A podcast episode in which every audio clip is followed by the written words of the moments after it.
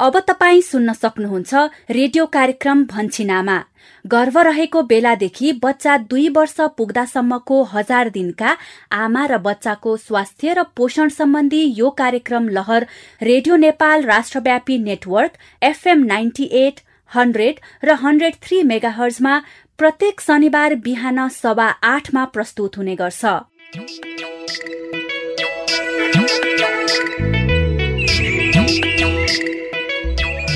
नमस्कार। रेडियो कार्यक्रम लहर भन्छिन आमाको नयाँ एक सय उनानब्बेौं भागमा स्वागत गर्छु। म यशोदा। हरेक साता यही समयमा प्रस्तुत हुने यस कार्यक्रममा हामी हजार दिने आमा र बच्चाको स्वास्थ्य र पोषणका विषय वस्तुहरू समेट्छौ यिनै विषयमा तपाईँ हाम्रै बस्ती र समुदायका कथा सुन्छौ। साथमा तपाईँकै अनुभवहरूलाई समेट्छौ तर आजको विषयवस्तुमा प्रवेश गर्नु अगाडि तपाईँ सहभागी श्रोताले रेडियो कार्यक्रम भन्छिन आमा सुनेर दिनुभएको प्रतिक्रिया सुनौ। आज हामीले सुदूरपश्चिम प्रदेश बैतडी निवासी करिश्मा भट्टको प्रतिक्रिया समेटेका छौ। नमस्ते मेरो नाम करिश्मा भट्ट मेरो घर बैतडी जिल्ला।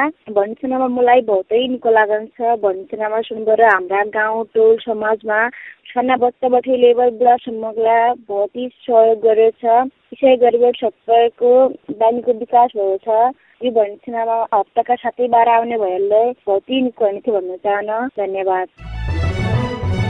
करिश्माजी महत्वपूर्ण प्रतिक्रियाको लागि धेरै धेरै धन्यवाद। अनि सहभागी श्रोता तपाईँका पनि कार्यक्रम सुनेर व्यवहार परिवर्तन गर्नुभएका अनुभवहरू छन् भने हामीलाई पठाउनुहोला। हामीलाई फोन गरेर आफ्ना सुझावहरू रेकर्ड गराउने नम्बर कार्यक्रमको अन्त्यमा भन्नेछौ। अब भने हामी कार्यक्रम भन्छिन आमाको आजको नियमित छलफलतिर लागौ। यही क्रममा कार्यक्रममा आज हामी हेर्दा सफा देखिएको भए पनि पिउनका लागि पानीलाई शुद्धिकरण गरेर कसरी सुरक्षित बनाउने भन्ने विषय विषयमा छलफल गर्दैछौ। यसभित्र घरेलु स्तरमा पानीलाई उमालेर वा फिल्टर गरेर कसरी शुद्धिकरण गर्न सकिन्छ भन्ने सन्देश समेटिएको मूलपानी गाउँको नाटक श्रृङ्खला। हेर्दा सफै देखिन्छ।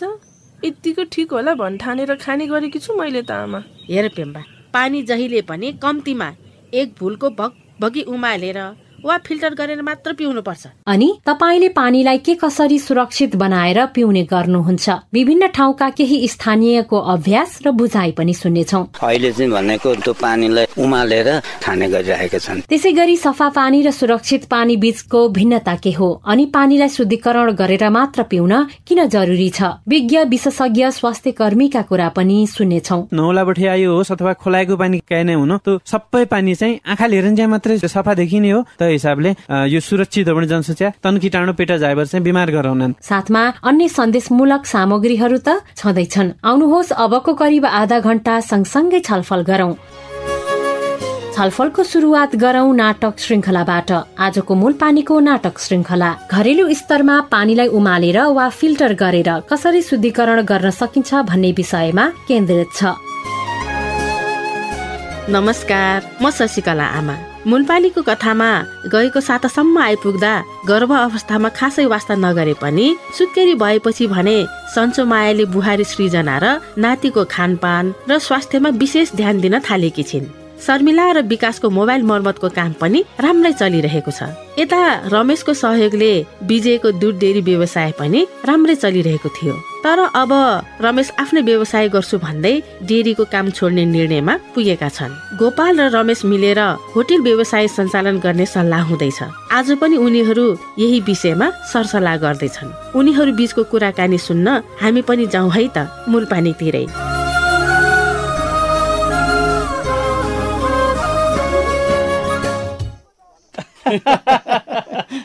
भनेपछि त्यसो भए तपाईँले डेरी छोड्ने कुरा गर्दा चाहिँ भन्नु पर्यो मलिन अनुहार लगाए विजेताले अँ मलाई पनि उसको अनुहार देखेर साह्रै माया लाग्यो। मसँग मिलेर डेरी व्यवसायलाई विस्तार गर्ने सोच बनाएको थिएँ। तैँले साथ दिनस् भनेर अलिक दुःख मान्दै थियो। भइहाल्यो दाइ दुखी हुन दिनुहोस्। चाहिँ भन्नु पर्यो सबैलाई खुसी पाएर त कहाँ सकिन्छ र? अब बरु अब हाम्रो खुसीको कुरा गरौँ दाइ साँच्ची दाइ मैले त्यो होटेल साउसँग कुरा गरिसकेँ नि पैसाको पनि कुरा भइसक्यो है। होटेल पैसा होइन के भनेको भाइ तिमीले? नयाँ होटेल बनाउने भनेको होइन र। चाहिँ भन्न पर्यो नयाँ होटेल बनाउन कहाँ सजिलो छ र दाइ? पहिला त जग्गा नै किन्न पर्यो। त्यसपछि फेरि आफै खटिएर बनाउन पर्यो। फेरि तयार हुन कति समय लाग्ने हो? चाहिँ भन्न पर्यो तै पनि नयाँ नै बनाऊ भन्नुहुन्छ भने अब त्यो पनि गर्न सकिन्छ है दाइ। मलाई त के छ र? अब होटल बनाउन कति समय लाग्ने हो? चल्ने ठाउँमा जग्गा पाइने हो होइन? पाए पनि महँगो होला। त्यही त भनेको नि दाइ। चाहे भन्नु पर्यो त्योभन्दा त बरु चलिरहेको बिक्रीमा रहेको होटल किन्न सजिलो भएन त भन्नुहोस् त। कहाँ भेट्यौ नि त्यस्तो होटल?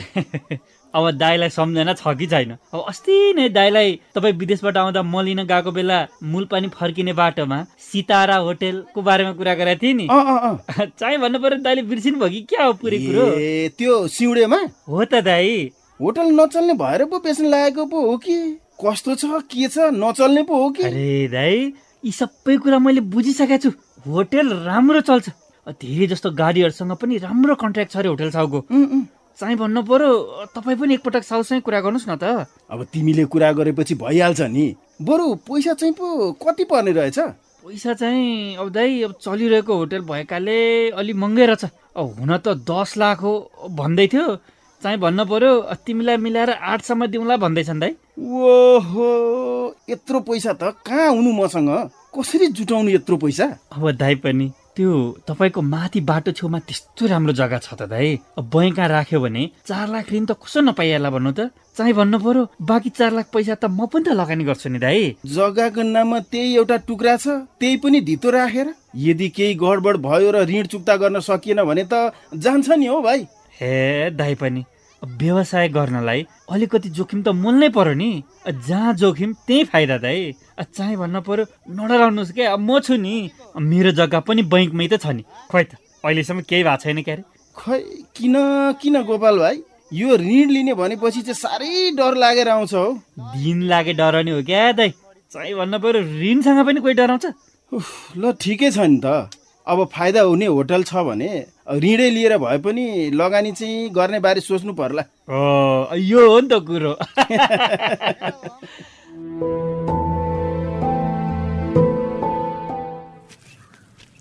भित्र कोही छैन कि क्या हो?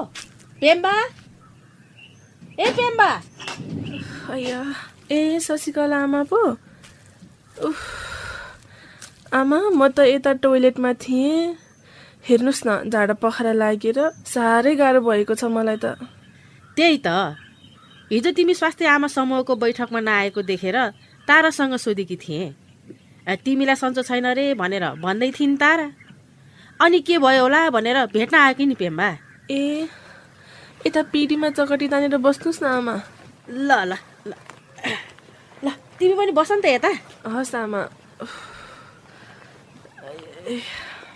अनि कसरी लाग्यो त तिमीलाई झाडा पखाला? खै आमा पानीलाई शुद्धिकरण गरेर पिउने गरेकी त छेउ। कि? कसरी पिउने गरेकी छेउ त? शुद्धिकरण भन्ने त खासै थाहा छैन आमा। त्यही हो बिराम भएको बेलामा पानी तताएर पिउँछु। अरू बेला चाहिँ तल धाराबाट ल्याएको पानी सिधै खाने गरेकी छु। ओहो। ल तिमीलाई झाडा पखाला लागेको पनि यही असुरक्षित पानी पिएर हो ल। होइन आमा धाराको पानी फोहोर छैन नि। सफा नै छ। हेर्दा सफा देखिए पनि धाराको पानी सिधै पिउनको लागि सुरक्षित हुँदैन नि पेम्बा। ए हेर्दा सफै देखिन्छ। यत्तिको ठिक होला भन्ठानेर खाने गरेकी छु मैले त आमा। हेर पेम्बा पानी जहिले पनि कम्तीमा एक भुलको भग भगी उमालेर वा फिल्टर गरेर मात्र पिउनुपर्छ। यसरी उमाल्दा र फिल्टर गर्दा पानीमा भएका रोगका जीवाणुहरू हट्छन् र पानी शुद्ध हुन्छ। अनि पिउनका लागि सुरक्षित हुन्छ। बुझ्न त बुझेँ आमा तर घरिघरि पानी उमालिराख्न पनि नभ्याउने? हुन त फिल्टर पनि किनेको त छ। तर साह्रै झन्झट लाग्छ भने यो फिल्टर सिल्टर गर्न। एकपटक पानी भगभगी उमालेर वा फिल्टर गरेर त्यसलाई अर्को सफा भाँडामा खन्याएर सुरक्षित रूपमा छोपेर राख्नुपर्छ र यसरी छोपेर राखेपछि चाहिएको बेला प्रयोग गर्न सकिन्छ नि। यति गर्न झन्झट मान्यो भने त हामीलाई हैजा आउँ टाइफाइड झाडा पखाला जुका जस्ता रोगहरू लाग्न सक्छन् नि पेम्बा। ए खानेपानीमा लापरवाही गर्दा त त्यस्तो पो हुने रहेछ है आमा? हो नि। अब तिमी नै भन त। एकछिन जाँगर चलाएर पानी उमाल्नु वा फिल्टर गर्नु राम्रो कि? रोग निम्त्याएर बस्नु राम्रो। ल भन त। रोग निम्त्याउनु भन्दा त बेलैमा होसियार भएर पानी शुद्धिकरण गर्नु राम्रो रहेछ नि है आमा। अय अय फेरि पेट काट्यो। ल हेर यो पेम्बाको हालत कति गाह्रो भएको। अय अय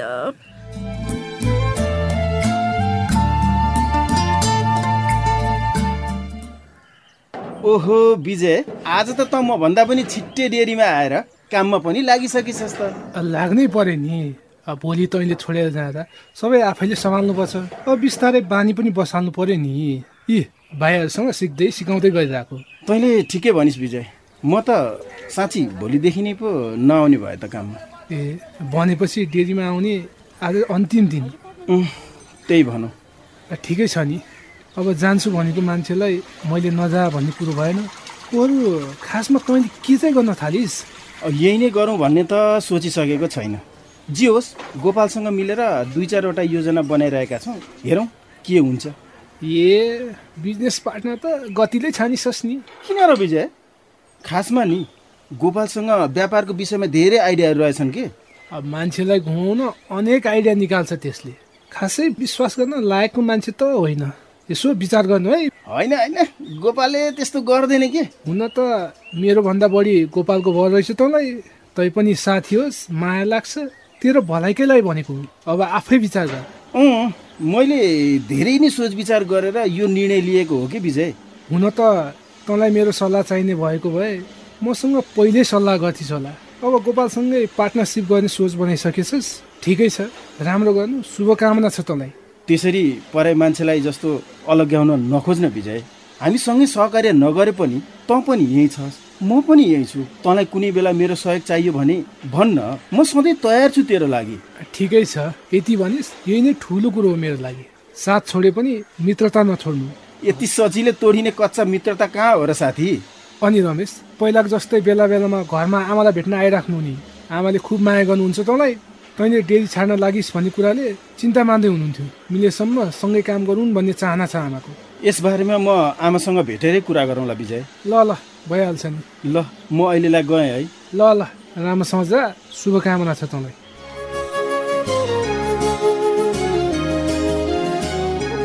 लौ रमेश त अब भोलिदेखि दुध डेरीको काममा नआउने भएछन्। विजयसँगको सहकार्य नछोडेको भए हुन्थ्यो भन्ने चाहना मेरो पनि थियो। तर आफै केही व्यवसाय गर्ने सोच रमेशले बनाइसकेछन्।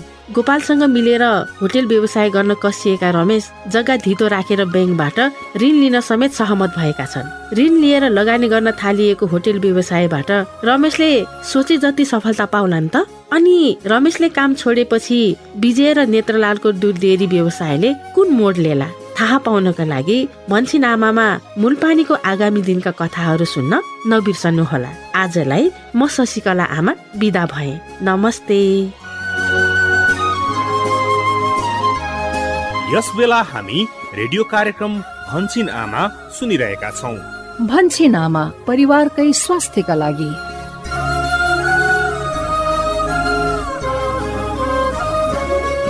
कार्यक्रम भन्छिन आमामा भर्खरै हामीले घरेलु स्तरमा पानीलाई उमालेर वा फिल्टर गरेर कसरी सुरक्षित गर्न सकिन्छ भन्ने विषयमा मूलपानी गाउँको धारावाहिक नाटक श्रृंखला सुन्यौं। कार्यक्रममा अब भने सफा पानी र सुरक्षित पानी बीचको भिन्नता के हो? असुरक्षित पानी पिउँदा स्वास्थ्यमा के कस्ता जोखिम हुन सक्छन्? अनि पिउने पानीलाई किन र कसरी शुद्धिकरण गरी सुरक्षित बनाउन सकिन्छ भन्ने विषयको छलफललाई अगाडि बढाउ। प्रस्तुतिमा हुनुहुन्छ सहकर्मी गोविन्द। तपाईँ हामीले पढ्दै सुन्दै आएका छौँ कि पानीको रङ गन्ध स्वाद हुँदैन। यति मात्र होइन हामीले पिउने पानी रोगका कीटाणुबाट पनि मुक्त हुनुपर्छ। त्यसका निम्ति धारा कल इनार कुवा नदी मुहान जुनसुकै स्रोतबाट ल्याइएको पानी भए पनि पानीलाई शुद्धिकरण गरेर मात्र पिउनुपर्छ। लुम्बिनी प्रदेश बाँके डुडुवा गाउँपालिका बेतहनी स्वास्थ्य चौकी इन्चार्ज हेमन्त शर्मा। सफा सुरक्षित जो पानी होते हैं इनमें भिन्नता हैं जो आँखा प्रत्यक्ष रूप में हम आप देखा जाते है वो सफ़ा दिखाते हैं। लेकिन सफ़ा हो के बावजूद भी वो पानी में जो हम आपका शरीर में नुकसान करे वाला जो कीटाणु है, व केमिकल है, वो उसमें मौजूद है या नहीं है? इसे आंखी से देखे के बाद में प्रत्यक्ष खाली उनमें गंदा नहीं है, कोई मिट्टी नहीं है, बालू नहीं है, वो खाली हम आपका सफ़ा कहा जाता है। लेकिन शुद्धता के लिए हम आपके शरीर का नुकसान न करे वाला कीटाणु, जीवाणु और मतलब जो केमिकल है, वो वो पानी से हटा हो चाहिए। पानी के यहाँ विभिन्न जो शुद्ध करे वाले तरीका है, मेथड है, वो प्रक्रिया विधि अपनाए के बाद में खाली हम आपका सुरक्षित है, कही के, कही सका जा पक्कै पनि सफा पानी र सुरक्षित पानी फरक कुरा हो। खुला आँखाले हेर्दा सफा देखिएको पानी पनि पिउनको लागि सुरक्षित हुँदैन। त्यसैले पिउने पानीलाई पानी शुद्धिकरणका चार विधि उमाल्ने फिल्टर गर्ने सोडिस गर्ने र क्लोरिन झोल या ट्याब्लेट हालेर शुद्धिकरण गर्नुपर्छ। सुदूरपश्चिम प्रदेश बाजुरा स्थित जिल्ला अस्पतालका पोषण प्रबन्धक निर्मला सुनार। हामीले आँखाले हेर्दा सफा देखिने बित्तिकै यो पानी चाहिँ सुरक्षित छ। भन्न सकिँदैन। पानीमा चाहिँ किटाणु अथवा जीवाणुहरू हुन सक्छन्। जुन चाहिँ हामीले आँखाले देख्न सक्दैन। अब त्यसलाई सुरक्षित बनाउनको लागि चाहिँ अब घरैसी शुद्धिकरणको विधिहरू चाहिँ अप्नाउनु पर्यो होइन। जसमा उमाल्ने भयो। उमाल्ने पनि अब हामीले खालि मन तातो मात्र पार्न भएन। त्यसलाई एक भलको लिने गरेर हामीले उमाल्नु पर्यो। जस्तै फिल्टर अब फिल्टरमा चाहिँ अब हाम्रो धेरै फिल्टरहरू छ। जस्तै क्यालेन्डर फिल्टर भन्ने छ होइन। कोलाइडल फिल्टर भन्ने छ। बायोसेन्ट फिल्टरहरू अब त्यो चाहिँ बजारमै किन्न पाउँछ। त्यो फिल्टर गरेर खान पर्यो। अनि क्लोरिनेसन भनेको चाहिँ एउटा झोल पाउँछ। जसमा चाहिँ पिउस र वाटर गार्ड भन्ने हुन्छ होइन। पिउस कसरी युज प्रयोग गर्ने भन्दाखेरि चाहिँ एक लिटर पानीमा चाहिँ हामीले चाहिँ तिन थोपा पिउसको प्रयोग गर्ने जसमा चाहिँ त्यसलाई चाहिँ आधी घन्टापछि मात्र हामीले चाहिँ पिउनु पर्छ अनि त्यसपछि सोडिस मेथडको लागि पनि के हुन पर्यो भन्दाखेरि चाहिँ पानी चाहिँ एकदम सफा हुन पर्यो नकोरिएको नकुचिएको पारदर्शक प्लास्टिकको बोतल हुन पर्यो जसमा चाहिँ हामीले पानी भरेर बिर्को बन्द गरेर घाममा राख्छौँ होइन? जसमा चाहिँ अब यदि आंशिक बादलहरू होइन अलिअलि बादल छ भने हामीले एक दिनमा राखेर त्यो चाहिँ पिउनलाई योग्य हुन्छ शुद्धिकरण हुन्छ भने यदि पुरै बादल लागेको छ भने त्यो त्यति बेला चाहिँ हामीले दुई दिनसम्म घाममा राख्नुपर्छ। दुई दिनपछि मात्रै त्यो पानी शुद्धिकरण हुन्छ र पिउन योग्य हुन्छ। अब यो सोडिस मेथडमा कसरी हुन्छ भन्दाखेरि चाहिँ जुन सूर्यको किरणमा भएका परावैजनिक किरण र त्यो तापले गर्दाखेरि चाहिँ त्यहाँ भएको जीवाणुहरू अथवा किटाणुहरू चाहिँ नष्ट हुन्छ जसले गर्दा अनि पिउन योग्य हुन्छ। हो पानी शुद्धिकरणका यी चार विधि मध्ये आफूलाई उपयुक्त हुने कुनै एक विधिको प्रयोग गरेर शुद्धिकरण गरी सुरक्षित बनाइएको पानी मात्र पिउनु पर्छ यति कुरामा ध्यान दिनाले हामी विभिन्न पानीजन्य रोगको संक्रमणबाट बस्न सक्छौ। यो कुरामा तपाईँ हामी कतिको सचेत छौ त? तपाईँले पानीलाई के कसरी सुरक्षित बनाएर पिउने गर्नुहुन्छ? सुनौ लुम्बिनी प्रदेश रूपन्देही बागमती प्रदेश धादिङ र प्रदेश एक भोजपुरका स्थानीय समुदायको अनुभव र अभ्यास। नमस्कार, हमारा नाम रिंकू यादव हो। हमारा घर लुम्बिनी सांस्कृतिक नगर पालिका वार्ड नंबर बारह, गाँव सोनमल हो। हम के घर में पहले कुआँ के पानी पियत रहा है। अब घरे घरे नल हो गए हमरे नल के पानी पियल जाला। सरकारी गड़ल बा, डेढ़ सौ दो सौ फुट वहाँ से लाइक पानी पियल जाला और नहाए के और बर्तन धोवे के वही जो अपन पचपन फुट के नल बा। पुरखा से पियत चली आयल वह कार मतलब के कुछ वैसा भइल नहीं। यहीं से हमारे पियल जाला और सकभर प्रयास कल जाला। जब समय मिला तो पियल जाला। नमस्कार मेरो नाम कल्पना बरुवाल अधिकारी घर नेत्रावती डबजोङ एक मार्फत। हामीले चाहिँ सुरु सुरुमा यो फिल्टरिङ नै गरिराख्थ्यौँ र अनि भूकम्प पछाडि चाहिँ अब घरहरू तहस नहस भइसके पश्चात चाहिँ अब हाम्रो धेरै क्षति भयो। त्यति बेला त्यो क्षतिको अवस्थामा चाहिँ हामीलाई अब सबै कुरा आफ्नो घरभित्रबाटै उब्जाउन नसक्ने अवस्था रहेको थियो। त्यति बेला चाहिँ हामीले सोडिस विधिहरू पनि अप्नायौँ अनि हामीलाई चाहिँ त्यो ट्याब्लेटहरू राखेर हामीले अहिले चाहिँ किटाणु जीवाणु र यो कोरोना भाइरस जुन कोभिड नाइन्टिनको महामारी सँगसँगै चाहिँ हामी सबैले पानी चाहिँ सफा नै खानुपर्छ र उमालेकै खानुपर्छ भनेर अहिले कन्टिन्यू हामीले चाहिँ उमालेकै खान्छौँ र मेरो घर वरिपरि दुई तिनवटा घरहरू छ। त्यो दुई तिनवटा घरहरूमा पनि सबैले उमालेर नै खाने विधि हामीले अप्नाएको मेरो नाम दानबहादुर खड्का हो। भोजपुर नगरपालिका वार्ड नम्बर चार हो। पानी हामीले शुद्धीकरण गरेर जाने पहिले पहिले कपडामा छानेर जाने खाँदै थियौँ अहिले चाहिँ भनेको त्यो पानीलाई कपडामा अथवा सलमा छानेर छानेपछि पनि उमालेर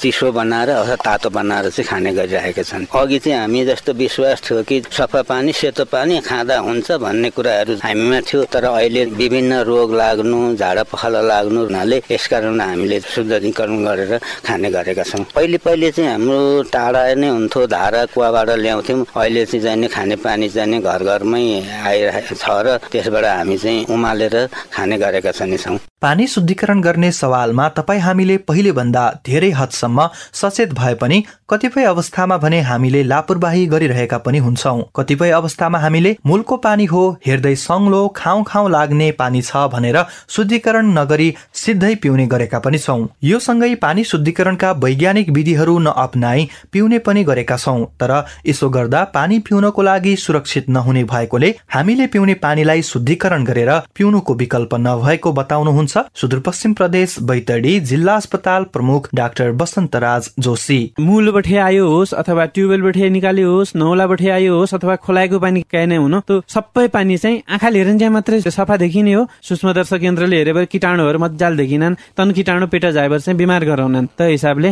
पानी आँखाले टसुलो देखन्जे यो सुरक्षित हो भने जनसुच्या आँखाले टसुलो देखन्जे सङ्लो देखियो पानीलाई असुरक्षित भइसकन्छ कसैले भ्रम नपरे हुन्छ कि पानी तामा भाँडामा राखन्जे सुरक्षित जान्छ अथवा खानयोग्य जान्छ भन्ने कुरा गलत हो। तामा भाँडामा राखन्जे उमा भइया सबै किटाणु नाइमद्दा त सुरक्षित गद्दे और विधि केन के अपनाउनै पर्छ नौमाली राखियो चाहिँ तामा भाँडामा राख्यो भने असुरक्षितै हुन्छ। त्यो तामा भाँडामा राख्यो भने चाहिँ सुरक्षित भयो भने ढुक्क जन भया।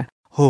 पानीलाई कपडाले छान्दा र तामाको गाग्रीमा राख्दा ठोस वस्तु मात्र छानिने वा थिग्रिने हुन्छन् तर त्यसमा भएका आँखाले देख्न नसकिने रोगका किटाणु यथावत नै रहन्छन्। त्यसैले मूलको पानी हेर्दा सङ्लो छ भनेर त्यत्तिकै खायौँ भने पानीसँग हामीले हाम्रो शरीरलाई हानि गर्ने विभिन्न संक्रामक रोगका किटाणु पनि खाइरहेका हुन्छौँ। यसले गर्दा हामीलाई झाडा पखाला आउ हैजा जन्डिस टाइफाइड जुका पोलियो लगायतका रोगहरू लाग्न सक्छन्। लुम्बिनी प्रदेश पाल्पा प्रभास स्थित लुम्बिनी मेडिकल कलेजका डाक्टर तिलाचन पाण्डे। पानीसँग मिसिएको कुनै किसिमको चाहिँ किटाणु अथवा कुनै एजेन्टहरू छ जस्तो कि भाइरस। भाइरसहरूमा चाहिँ जस्तो हेपाटाइटिस ए पोलियो भाइरस अथवा चाहिँ बच्चामा हुने चाहिँ पखलालाई रोटा भाइरस भाइरसले गर्दाखेरि चाहिँ हुने चाहिँ जुन झाडा हो त्यसलाई रोटा भाइरस। अर्को चाहिँ ब्याक्टेरियाले गर्दाखेरि चाहिँ हुने चाहिँ जस्तो कि टाइफाइड सुरक्षित पानी नपिउनाले चाहिँ टाइफाइड ज्वरो आउँछ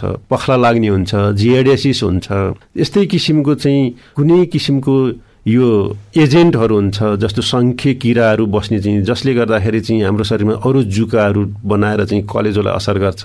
यस्ता चिजहरू चाहिँ पानी र कुनै किटाणु भएर गर्छ। त्यही भएर चाहिँ पानी चाहिँ सुरक्षित अप्नाउनु सफा देख्दैमा सबै पानी सुरक्षित हुन्छ भने चाहिँ बुझ्न सकिँदैन। हो असुरक्षित पानीको प्रयोगले एकातिर रोगले संक्रमण गरी उपचारमा लाग्ने खर्च बढाउँछ भने अर्कोतिर हाम्रो स्वास्थ्य कमजोर बनाउँछ। त्यसैले यस्ता पानीजन्य रोगबाट बच्ने उपाय भनेको नै पानीलाई शुद्धिकरण गरेर मात्र पिउनु हो। शुद्धिकरण गरेर मात्र पानी पिउँदा हुने फाइदाको बारेमा बताउँदै हुनुहुन्छ लुम्बिनी प्रदेश रोल्पा रोल्पा नगरपालिका आठ स्थित जङकोट स्वास्थ्य चौकीका हेल्थ असिस्टेन्ट दिपेन्द्र विक। पानी शुद्धिकरण गरेर चाहिँ पियो भने चाहिँ सुरुमा त मान्छेको स्वास्थ्य चाहिँ एकदमै स्वस्थ हुने भयो होइन? जस्तै असुरक्षित पानीबाट लाग्ने रोगहरू विभिन्न किसिमका सरुवा रोगहरू छन् जस्तै टाइफोइड छ होइन? अथवा हैजा त्यसपछि चाहिँ आउँ पखाला लाग्ने त्यसपछि हेपाटाइटिस ए भनेर पनि भन्छ होइन? अनि त्यसपछि अर्को भनेको जुकाहरू लाग्ने। यो विभिन्न किसिमका यो सर्ने रोगहरू लाग्नेबाट कम हुने भयो। र अर्को कुरा भनेको चाहिँ जति पनि यो पानीबाट लाग्ने रोगहरू चाहिँ हामीले कन्ट्रोल गर्न सकिन्छ यदि चाहिँ शुद्धिकरण गरेर खाइयो भनेपछि होइन? अनि त्यो भएपछि त एउटा मान्छेको समग्र स्वास्थ्यमा त फाइदा हुने नै भयो। र अर्को भनेको चाहिँ देशको समग्र चाहिँ एउटा आर्थिक स्थिति पनि बलियो हुने भयो। है व्यक्तिको आर्थिक स्थिति त बलियो हुने भयो भयो र एउटा चाहिँ देशको चाहिँ यो बिरामीपन हुने कन्डिसन छ यो मान्छेहरू जनताको चाहिँ बिरामी हुने कन्डिसन छ यो पनि कम भयो भने त देशले चाहिँ त्यो बिरामीमा हाल्नुपर्ने पैसा त राज्यले चाहिँ अर्को स्थानमा चाहिँ लगानी गर्न सक्छ फाइदा हुन सक्छ र एउटा समृद्ध देश बनाउन सकिन्छ त्यो हिसाबले पनि फाइदा हुने भयो। र अर्को भनेको इन्डिभिजुअली एउटा व्यक्तिलाई चाहिँ आफ्नो स्वास्थ्य चाहिँ स्वस्थ हुने भयो। हो हामीले दैनिक पिउने पानी शुद्धिकरण गरेर मात्र पिउनाले हामी फोहोर पानीका कारण लाग्ने रोगहरूबाट बस्न सक्छौ जसकारण हामीलाई रोग लागिसकेपछि हुने अनावश्यक तनाव र खर्च त हुँदैन नै। त्यो बचेको पैसा हामी हाम्रो हाम्रो परिवारको स्वास्थ्य र पोषणमा लगानी गर्न सक्छौ जसले हामीलाई स्वस्थ र तन्दुरुस्त बनाउन मद्दत मिल्छ। त्यसैले स्वस्थ रहनको लागि पानी शुद्धिकरण गरेर पिउने कुरामा त ध्यान दिनै पर्यो। यो सँगै हामीले खाने पानी मुहानदेखि हाम्रो मुखसम्म पुगुन्जेल त्यसलाई शुद्धिकरण गरेर सुरक्षित रूपमा सफा भाँडामा भण्डारण गर्ने कुरामा पनि उत्तिकै चनाखो हुनुपर्छ। गण्डकी प्रदेश लमजुङ जिल्ला अस्पतालका हेल्थ असिस्टेन्ट दिपेश गेवाली। मूलको पानी अथवा खोलाको पानी होइन? अब मूलकै पानीमा पनि त्यो मूलमा चाहिँ वरिपरिको क्षेत्रहरू के कस्तो छ? प्रदूषित छ कि? अथवा भल बग्ने होइन? ढलहरू मिसिएको ठाउँको मूलको पानी छ कि? अथवा गाई चरणहरू गर्ने मान्छेहरू भिडभाड हुने जङ्गलको छेउछाउबाट आएको मूलको पानी छ कि? अथवा जमिन मुनिबाट निका बोरिङ गरेर निकालिएको पानी छ कि? जुन कुनै स्रोतबाट आएको होस् त्यसलाई हामीले चाहिँ शुद्धिकरण गर्नुपर्ने आवश्यक नै छ। शुद्धिकरण गरेर पिउन सक्छौँ। हो। तपाईँ हामीले पिउने पानी मुहानदेखि हाम्रो मुखसम्म आइपुग्दा लामो बाटो तय गर्ने भएकोले यो पानी सुरक्षित होस् भन्नको लागि पानीका स्रोत र मुहानको सरसफाई गर्ने सँगै त्यो पानी भान्सामा आइपुगिसकेपछि उमालेर वा फिल्टर गरेर वा आफूलाई सहज हुने उपयुक्त विधि अप्नाएर पानी शुद्धिकरण गर्ने र त्यसपछि शुद्धिकरण गरी सुरक्षित बनाइएको पानीलाई सफा भाँडोमा सुरक्षित रूपमा भण्डारण गरेर मात्र पिउने कुरामा सदैव सचेत हुनुपर्छ। सुरक्षित पानी मात्र पिउ है। भन्छन् सुरक्षित पानी मात्र पिउ है। भन्छन् आमाले। बस्न सुरक्षित पानी मात्र पिउ है। झाडा पखालाबाट बस्न सुरक्षित पानी मात्र पिउ है। पानी सुरक्षित हुन्छ है। भन्छन् आमाले फिल्टर गरे नि सोडस गरे नि पिउस हाले नि पानी सुरक्षित हुन्छ है भन्छन् आमाले। सुरक्षित पानी मात्र पिउ है भन्छन् उमालेर फिल्टर वा सोडिस गरेर वा पियुस हालेर पानी सुरक्षित गरौँ। शुद्धिकरण गरेर सफा भाँडोमा राखेको पानी पी झाडा पखालाबाट बचौँ राष्ट्रिय स्वास्थ्य शिक्षा सूचना तथा संचार केन्द्र युएसएआईडी र सुआहारा। कार्यक्रम भन्छिन आमाको एक सय उनानब्बेऔं भागमा आज हामीले पिउने पानी शुद्धिकरणको सवालमा मूलपानी गाउँको धारावाहिक नाटक श्रृंखला सहितको छलफल सुन्यौं। यो छलफल तपाईँ हाम्रा लागि अवश्य पनि उपयोगी भयो होला भन्ने हामीले विश्वास गरेका छौं। कार्यक्रम भन्छिन आमामा तपाईँ हजार दिने आमा र बच्चाको स्वास्थ्य र पोषण बारे के कुरा सुन्न चाहनुहुन्छ? वा कार्यक्रम सुनेर तपाईँमा कुनै व्यवहार परिवर्तन गरेको अनुभव छ? र रेडियो मार्फत सुनाउन चाहनुहुन्छ भने हामीलाई फोन गरेर भन्नुहोस् है। फोन गर्ने निशुल्क टेलिफोन नम्बरहरूको बारेमा यो जानकारी। रेडियो कार्यक्रम भन्छिन आमामा फोन गर्नका लागि तपाईँको पैसा नपर्ने नम्बर हो एनटिसी फोनबाट सोह्र साठी शून्य एक शून्य शून्य चार सय सन्ताउन्न र एनसेलबाट अन्ठानब्बे शून्य पन्ध्र एकहत्तर शून्य शून्य शून्य। फोन नम्बर फेरि एकपटक एनटिसी फोनबाट सोह्र साठी शून्य एक शून्य शून्य चार सय सन्ताउन्न र एनसेलबाट अन्ठानब्बे शून्य पन्ध्र एकहत्तर शून्य शून्य शून्य। हामी तपाईँका सल्लाह सुझाव प्रतिक्रिया र व्यवहार परिवर्तनका अनुभव सुन्न आतुर छौं। हामीलाई अहिले नै फोन गरेर आफ्ना कुरा रेकर्ड गराउनुहोस् है। कार्यक्रम भन्छिनामा स्वास्थ्य तथा जनसङ्ख्या मन्त्रालयको साझेदारीमा युएसएआईडी को आर्थिक सहयोगमा सञ्चालित सुआहारा परियोजनाका निम्ति डिजिटल ब्रोडकास्ट इनिसिएटिभ इक्वल एक्सेसले निर्माण गरेको हो। छुट्टिनु अघि छोटो जानकारी। हाम्रो प्रस्तुति रेडियो कार्यक्रम लहर भन्छिन आमाको। स्थानीय भाषागत संस्करणहरू सुदूरपश्चिम प्रदेश केन्द्रित क्षेत्रका लागि डोटेलीमा भन्ने छन् आमा। लुम्बिनी प्रदेश केन्द्रित क्षेत्रका लागि अवधि तथा भोजपुरीमा। अम्मा कहथे र यो सँगै नेपाली भाषामा भन्छिन आमा नाममा देशभरिका डेढ सय भन्दा बढी स्थानीय एफएमहरूबाट हरेक आइतबार बिहान साढे सात बजेदेखि सुन्न र प्रत्यक्ष छलफलमा सहभागी हुन तपाईँलाई हाम्रो सादर आग्रह छ।